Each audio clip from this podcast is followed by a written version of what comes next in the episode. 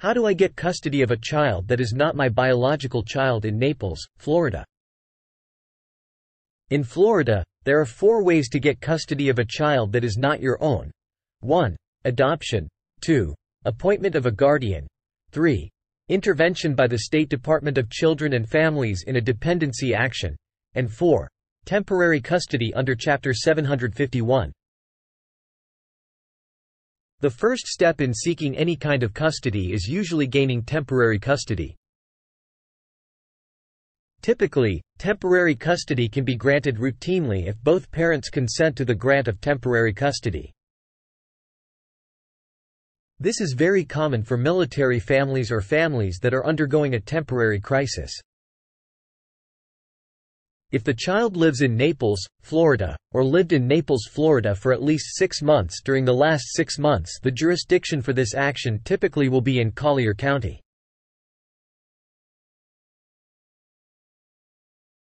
Only, an extended family member, may bring a petition for temporary custody in the Florida courts.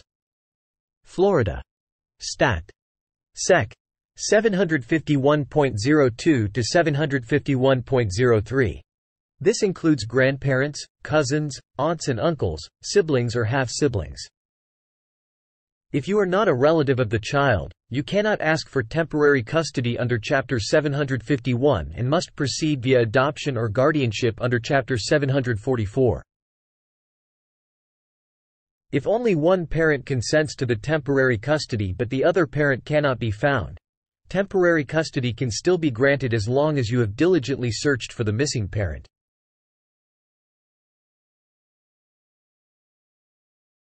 If a parent formally objects to a grant of temporary custody, or any custody, then that non-parent will not be granted custody unless there are extreme circumstances. A parent's right to be a parent and have control of their child's life has been held by both the Florida and United States Supreme Courts as a fundamental right and therefore cannot be usurped for almost any reason.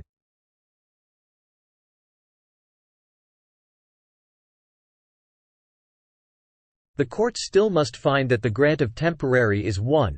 consented to by the parents and 2. in the best interests of the child. This is done through a hearing where evidence is presented as to why this award of temporary custody would be in the best interests of the child.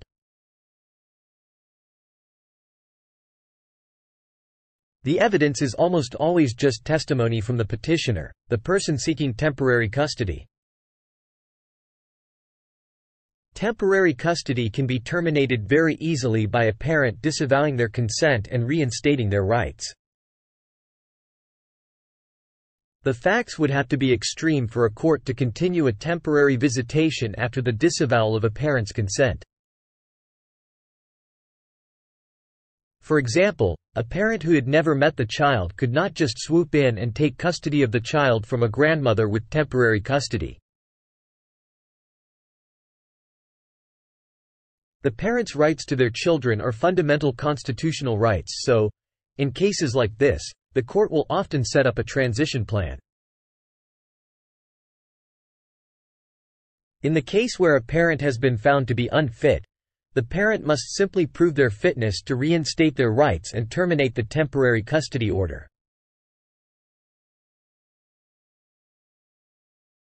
In lieu of this concept that temporary custody competes with the parent's custody the legislature changed the statute so that temporary custody could be considered, concurrent. This essentially turns the temporary custodian into a third parent.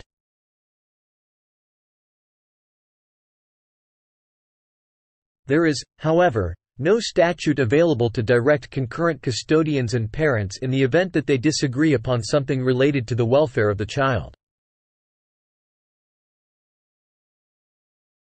In lieu of temporary custody, a non-parent can proceed under Chapter 744 of the Florida statutes and ask for guardianship.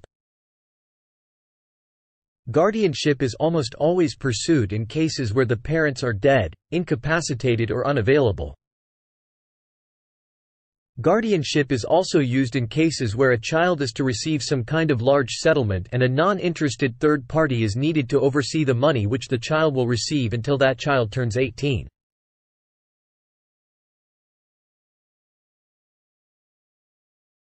If you are looking to take custody of a child that is not your biological child, then I know you're doing things from the heart and for the right reasons.